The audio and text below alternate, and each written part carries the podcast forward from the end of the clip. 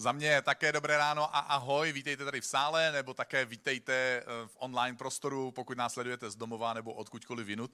Je to krásný být jednou za týden na takovémhle místě fyzicky nebo online, protože je to pro nás eh, taková pravidelná dávka duchovních vitamínů a minerálů pro, pro naše životy, pro naši inspiraci, pro to, aby jsme se drželi Boha, aby jsme Boha hledali v těch situacích, kdy nás v hlavě napadá, co kdyby, aby ve chvíli, když nás napadne, co, co kdyby, Bůh mohl být v našem srdci tak silně, že my místo toho řekneme i kdyby, tak Bůh je se mnou. Boží láska v mém životě. Já mám Ježíše Krista, jeho odpuštění, jeho přítomnost a já vidím cestu přes hory i přes údolí. A blíží se Velikonoce. Já vím, že v téhle téhle hřmotné a valící se době plné zpráv a informací je, se to dá přehlédnout. A tím pádem právě proto máme sérii nedělí, kterým říkáme hashtag Jesus. To znamená, zaměřujeme se na Ježíše. Ten hashtag v tom online prostoru dělá tu krásnou věc, že vám pomůže odfiltrovat všechno ostatní, co v tom online prostoru je a zobrazí vám všechno, co se týká Ježíše. A tohle my můžeme dělat i ve svém životě. Můžeme si udělat takový hashtag Jesus. Můžeme si udělat období, kdy kromě toho, že život běží dál a, a že okolnosti jsou neuvěřitelně dramatický, až bychom mohli říct kataklizmatický, to jsou slova, že? Skoro se to i veršuje. Tak náš život běží dál a my můžeme uprostřed toho všeho hledat Ježíša a nacházet odpovědi, protože protože to, co zažíváme dnes, nás naplňuje otázkami, například jak něco takového Bůh může dovolit. A nedávno, já budu tuhle myšlenku rozvíjet, ale začnu tím, že vám ukážu jednoho tenistu, který nedávno, eh, německý tenista, výborný tenista, Zverev, Alex Zverev, reagoval překvapivě na to, že někdo viděl situaci jinak, než ji viděl on. Můžeme se teďka podívat na krátký úryvek.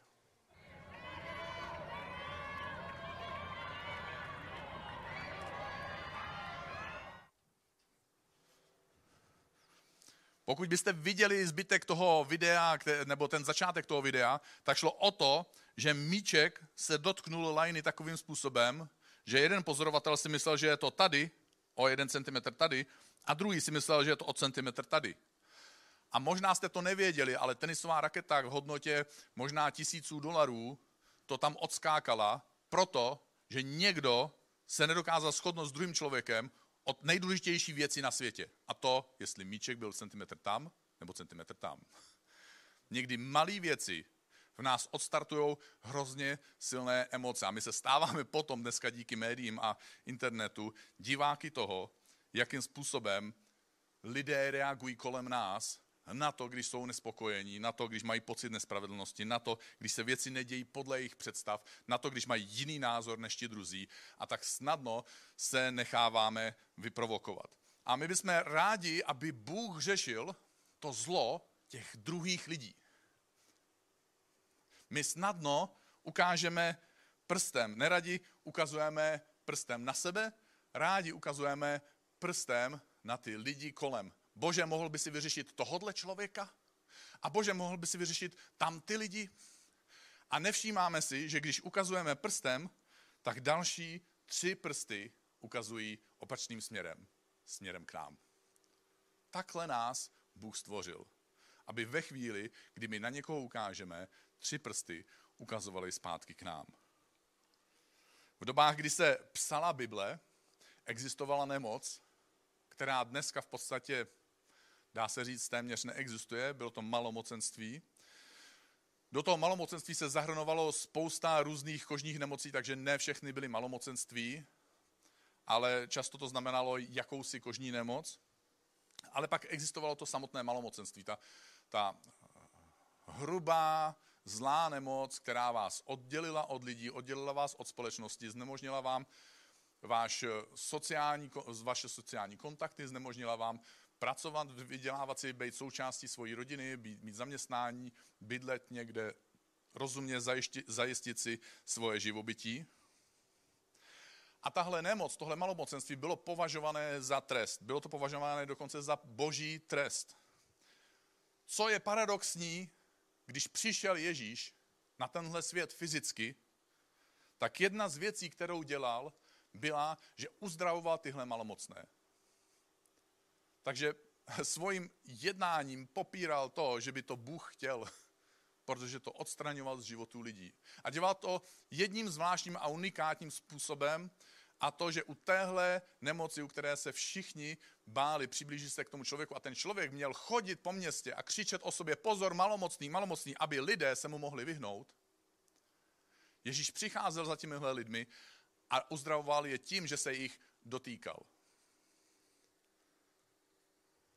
Bůh se chce dneska ráno, tady v sále a u tebe doma, dotknout tvojeho života, bez ohledu na to, jakou toxickou věc máš ve svém životě, bez ohledu na to, jaký toxický sklon máš ve svém životě.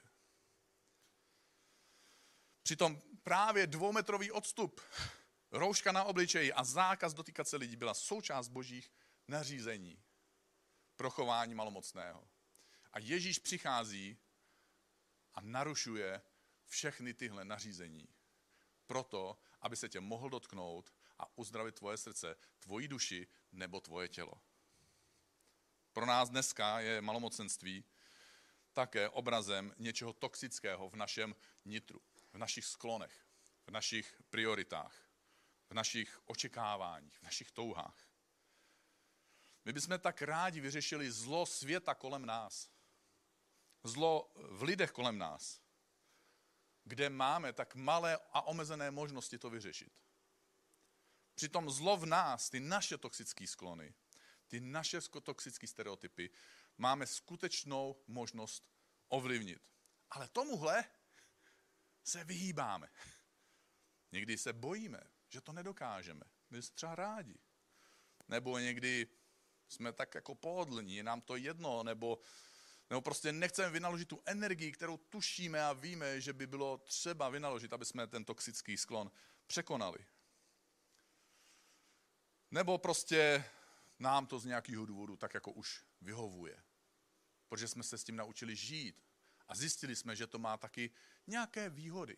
Že nám to přináší určitý druh potěšení nebo nějakých jiných výsledků. Když tak nenápadně trochu zalžeme a ono se ty okolnosti tak jako ohnou kolem nás, aby my jsme získali ty výhody.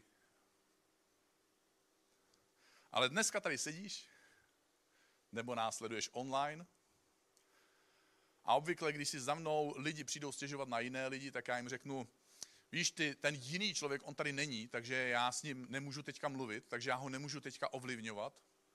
Jediný, kdo tady je a kdo má tu smůlu, koho můžu ovlivňovat, seš ty. Takže děkuji, že jste přišli. Já vám řeknu k tomu několik svojich myšlenek a udělejte s nima, co uznáte za vodný. Co já budu se odrážet od toho, co židovská tradice a boží nařízení naváděli malomocné a kněží, jak mají jednat s malomocenstvím.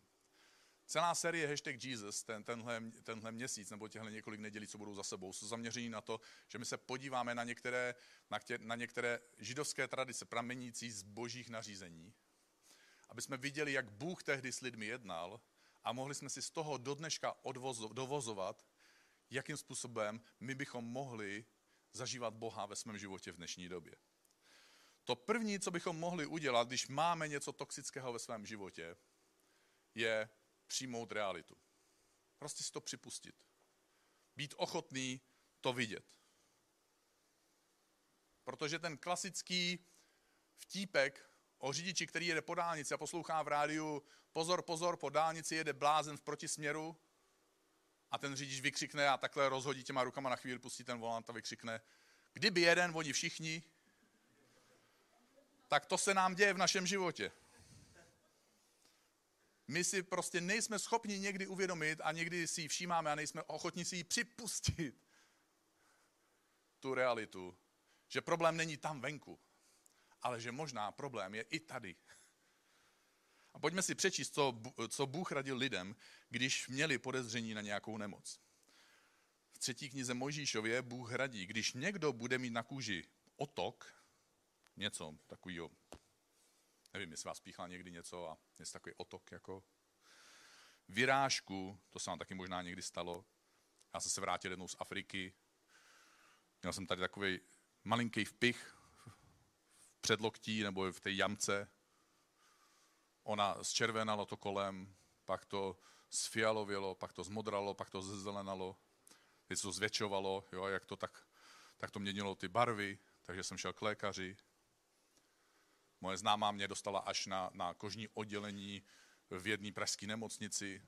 Tam seděli ty lidi s těma opravdovými kožníma nemocema, že se jim to loupe takhle, mají červené fleky, popálení, ovázaní různě.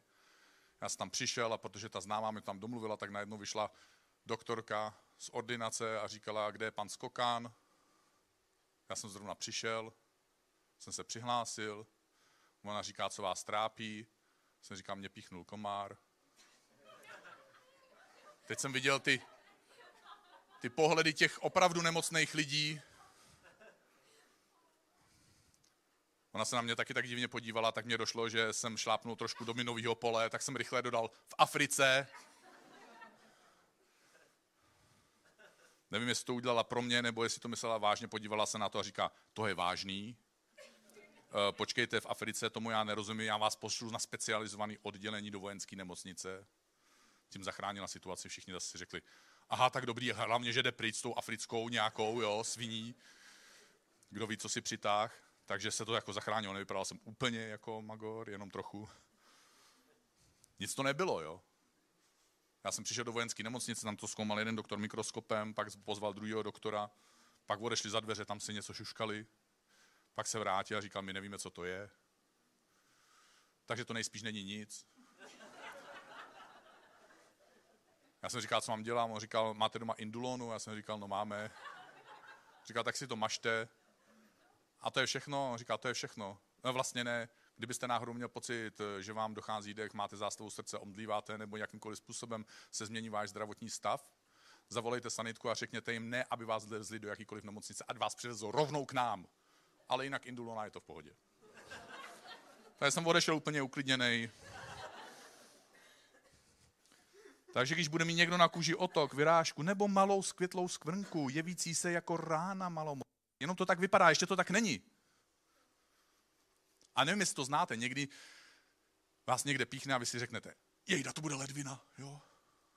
Asi budu muset na operaci, já přijdu o ledvinu, jak budu žít, jo. Jenom jste nechodili do fitka a luplová zádech, o nic nejde, jo. Prostě nějaká malá věc, tak ať i dál je přiveden ke knězi Áronovi nebo k jednomu z jeho synů. Prostě si to jenom připust a začni to řečit. Začni se ptát, nedělej z toho drama, ale ptej se. My tohle děláme, to ovšem totiž někdy svému svědomí, když se ozve. Hele, máš na duši otok. Takovou drobnou vyrážku. Je taková světlá skvrnka na tom tvojem svědomí. Něco skoro nevinného. O, to nic není. Taková jedna malá lež, snad se svět nezboří, ne? Přeci kvůli takový blbosti nepřijdu o svoji pozici, o svoje plány, o svoje výhody, o svoji zakázku.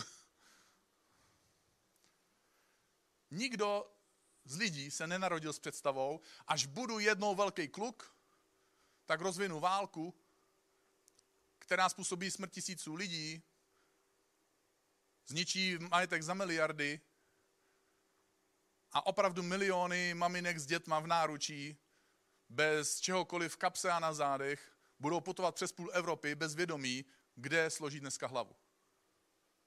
Takhle se nikdo nenarodí. To se vám nestane přes noc.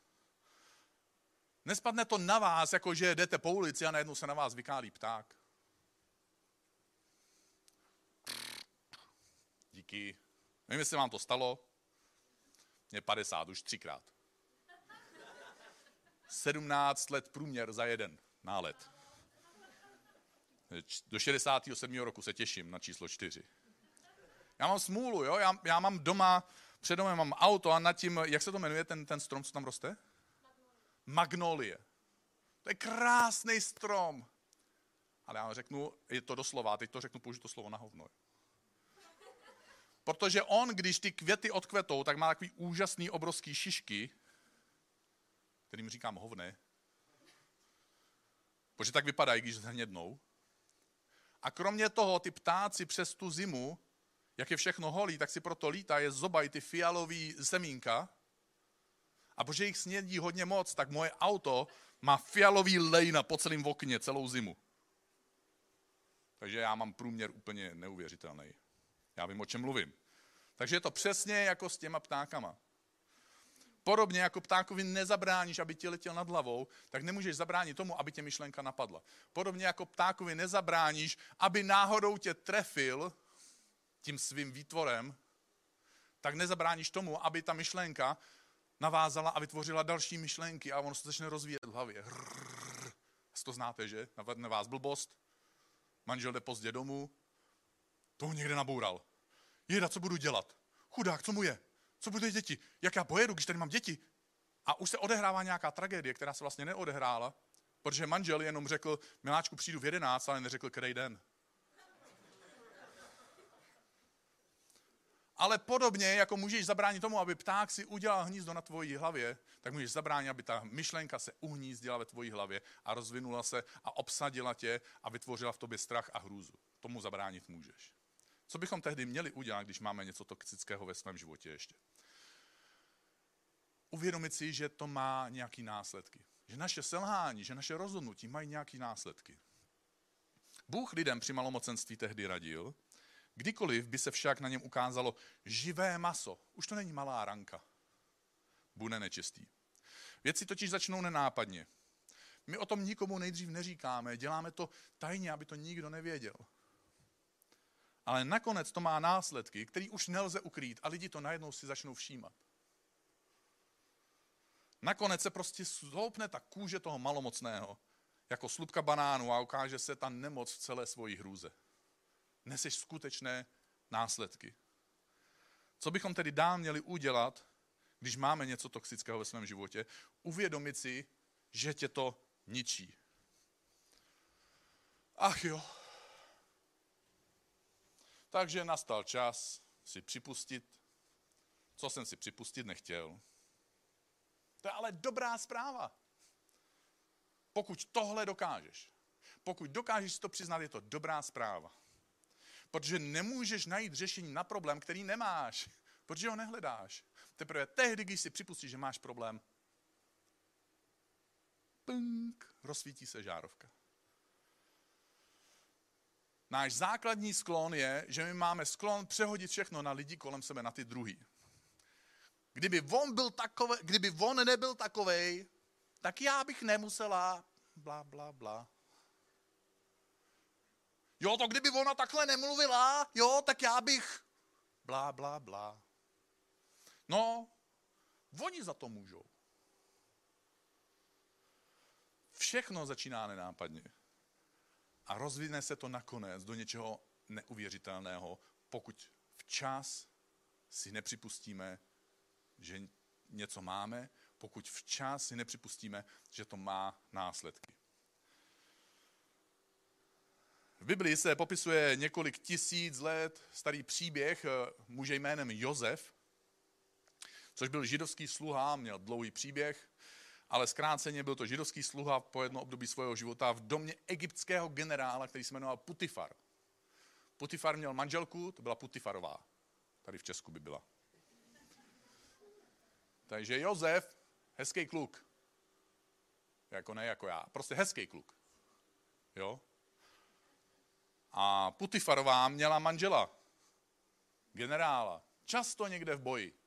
Nebyly letadla, ten pán, když se vydal do boje, tak vůbec, než jak nevíme, jak dlouho ten boj trval, ale jenom aby tam došel, nějakou dobu trvalo. A když náhodou to vyhrál a přežil to, tak ještě se nějakou dobu vracel. Takže Putifarová byla zvyklá žít sama.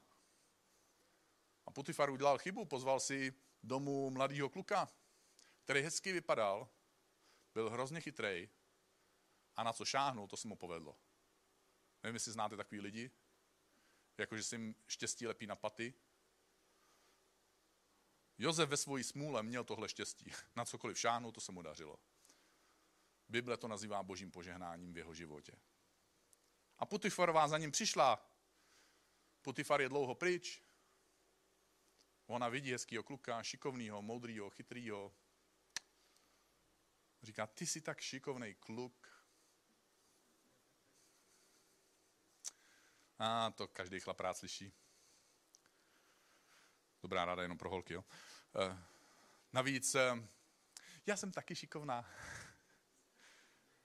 A jsem tak sama. A je mi smutno. Chlap, když slyší, že holka je sama, jí smutno, tak ji chce zachránit. Jeden můj kamarád měl nejlepšího kamaráda a tam měl, ten měl manželku a tak trochu jim to doma neklapalo a ona si tak dlouho stěžovala nejlepšímu kamarádovi, že je jí smutno, až měli spolu dítě. Holky, bacha na to, když říkáte chlapovi, že mám smutno. Nikdo mi nerozumí. Já tě hrozně obdivuju, jak to zvládáš. Jsi úplný genius. Oh oh. Růže v puse. Nevím, proč se dává růže do pusy. Jo, to... Se může píchnout, nebo já nevím, ale prostě. A pak ten poslední krok, že co kdybychom se spolu pomazlili? Nebojte se, nemám obrázek číslo pět. Tohle Josef neplánoval a protože byl mužem, kterým byl, tak vzal nohy na ramena. Wow. Většina chlapů tohle před svatbou nedokáže. Nevýhoda téhle situace je, že když to dojde takhle daleko, tak se stanou dvě věci. Putifarová tak pevně držela jeho oblečení, že pokud Josef opravdu chtěl utéct, tak se musel vyvlíknout z toho oblečení. A víte, jak vypadá chlap, který se vyvlíknul z oblečení? Já vám to nebudu ukazovat, to nechcete. Takže utek, utekl nahý. To ohrozilo jeho pověst. A protože ona nechtěla přiznat pravdu, tak řekla, to ne já, to on, kdyby on, tak já bych nikdy. Podívejte se, mám důkaz jeho oblečení, nechal ho tady. Všechno, co udělal s dobrým záměrem, se obrátilo proti němu. A on, protože chtěl zůstat čistý, musel za to zaplatit svoji cenu a jeho cena bylo, že skončil ve vězení. Čisté svědomí nás prostě někdy může něco stát. A co se tedy tehdy, když se bavíme o tom malomocném, u kněze dělo s malomocným dál? Čteme, že jakmile kněz patří živé maso, wow, tak se to stává veřejnou věcí. Je to vyznáno ven. Už to nevím pouze já, ale ví to ještě někdo jiný. Kněz ho prohlásí, označí za nečistého. Dnes není úkol, abyste teďka rychle otevřeli Facebook a honem napsali tu nejhorší věc ve vašem životě, kterou jste do posud tajili. Prosím, ne. to bych neradil. Ale mít dobrýho kamaráda, mít, mít nějakou small group, pár lidí, kterým se máš důvěru oprávněnou důvěru, ověřenou důvěru, že se jim můžeš svěřit. Možnost tohle vyznat někomu může znamenat všechno. Protože možná najdeš parťáka nebo parťáky, kteří ti pomůžou najít v tobě znovu a znovu vůli s tím bojovat, když znovu a znovu podléháš svým toxickým sklonům. Protože důvod, proč podléháme toxickým sklonům, je, že zbavit se jich není lehké. Kdyby to bylo tak lehké, tak už jsi si jich dávno zbavil nebo zbavila. A proto potřebuješ tohle všechno, připustit si to, uvědomit si, že tě to ničí, že to má následky, potřebuješ to někomu vyznat, aby si získal pomoc zvenku, protože doposud si bojoval nebo bojovala sama a nešlo to. Takže musíš udělat, pokud to chceš řešit, budeš muset udělat ještě krok dál. Ale na to si musíš ověřit, že lidem, kterým důvěřuješ a kterým se svěřuješ, jsou toho hodní.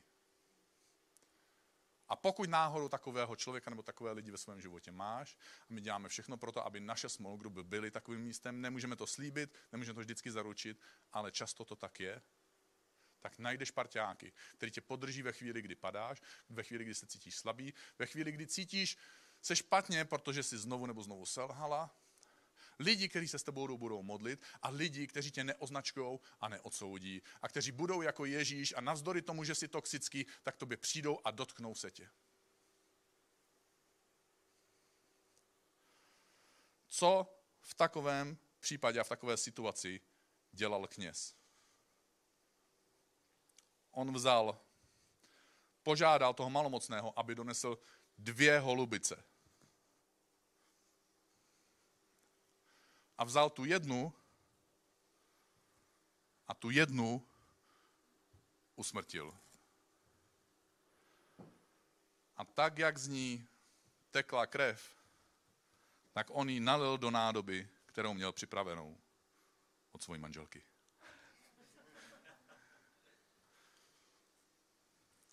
A pak vzal tu druhou holubici, kterou mu malomocný přinesl, a tu pevně uchopil, tak, aby ji neublížil a namočil jí do krve té první usmrcené holubice. A pak ji vytáhl, pečlivě okapal, protože vína je potvora, a nechal jí letět. Jako symbol volného života, jako symbol nové svobody, jako symbol toho, že jeden musí umřít, aby druhý, očištěný, mohl žít.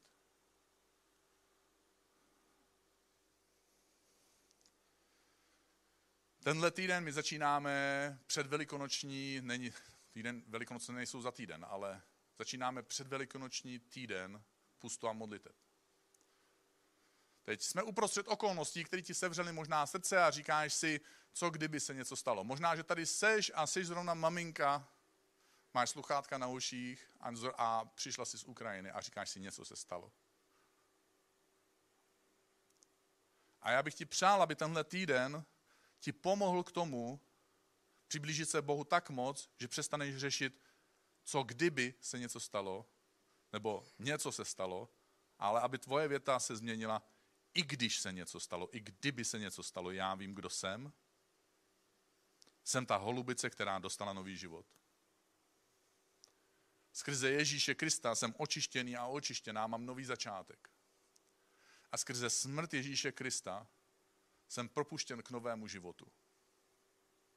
K tomu bych ti přál, aby ti tenhle týden posloužil. Taky bych ti přál, jestli bojuješ s něčím ve svém životě, s něčím toxickým, aby tenhle týden byl pro tebe ten zápas, kdy si zabojuješ v modlitbě a v půstu o to, aby si vyzvítězil nad svojí, svým toxickým sklonem. Nebo možná prostě jenom řešíš věci ve svém životě, máš něco těžkého. Bojuješ v práci, bojuješ ve stazích, bojuješ se zdravím, bojuješ o se, se zdravím někoho blízkého. Ať už je to cokoliv. Nebo prostě chceš být blíž k Bohu, protože jsi ztratil ten vnitřní oheň a najednou cítíš, že když slyšíš větu co kdyby ve své hlavě, která tam přeletí, tak se tam zahnízdí a vyvolá strach, místo aby vyvolala tu vnitřní sílu, i kdyby se to stalo, já jsem následovník Ježíše, já vím, komu patřím, kdo je se mnou na mojí cestě a vím, kam jdu. K tomu bych ti přál, aby tenhle týden ti posloužil, jestli chceš se k nám připojit. Nemusíš, třeba je všechno v pohodě. Haha. Taky ve středu my budeme mít eh, speciální worship a modlitbu, takže jestli chceš přijít fyzicky sem, to nebude online, tak se k nám můžeš připojit. To je pro pár lidí určitě, to je tě, vím, že je to těžký pro většinu z vás sem v týdnu dostat. Ale pokud se budeš postit a modlit nebo něco řešit ve svém životě, možná, že je to pro tebe taky příležitost, pro některý z nás. Mít tady ten čas spolu s ním a uctívat ho a modlit se a hledat Boha v naší situaci a projít takovýma čtyřma blokama modliteb za různé věci v našem životě, který tady povedeme společně. A taky dneska budeme mít večeři páně. Takže je to super začátek těch příprav na Velikonoce. Na to, že Ježíš, na uvědomění toho, že Ježíš přišel na tenhle svět. Takže ty jsi teďka slyšel tyhle myšlenky, navíc možná řešíš nějaké svoje věci. Já bych tě poprosil, jestli chceš, pojď se se mnou postavit, protože možná, že je čas na modlitbu. Možná si díky tomuhle zkazu připomněl, že Velikonoce se blíží, že bys byl rád blízko Bohu, že bys si rád odrážel Ježíšovou lásku. Že by si rád, aby tvůj život prosítila důvěra v Boha, který je s tebou uprostřed všech okolností. A v Bibli se čas popisuje dvěma různými slovy. Jeden je čas chronos. Je to čas, který tak normálně běží, tak jak ukazují tvoje hodinky. A tak jak ukazují dějiny světa. V 10 hodin začala celebration dneska, v 10.20 skončil worship, v 10.50 předpokládám, končí kázání. Ale uprostřed tohohle času, který běží neúprostně minutu po minutě, je okamžik Ducha Svatého.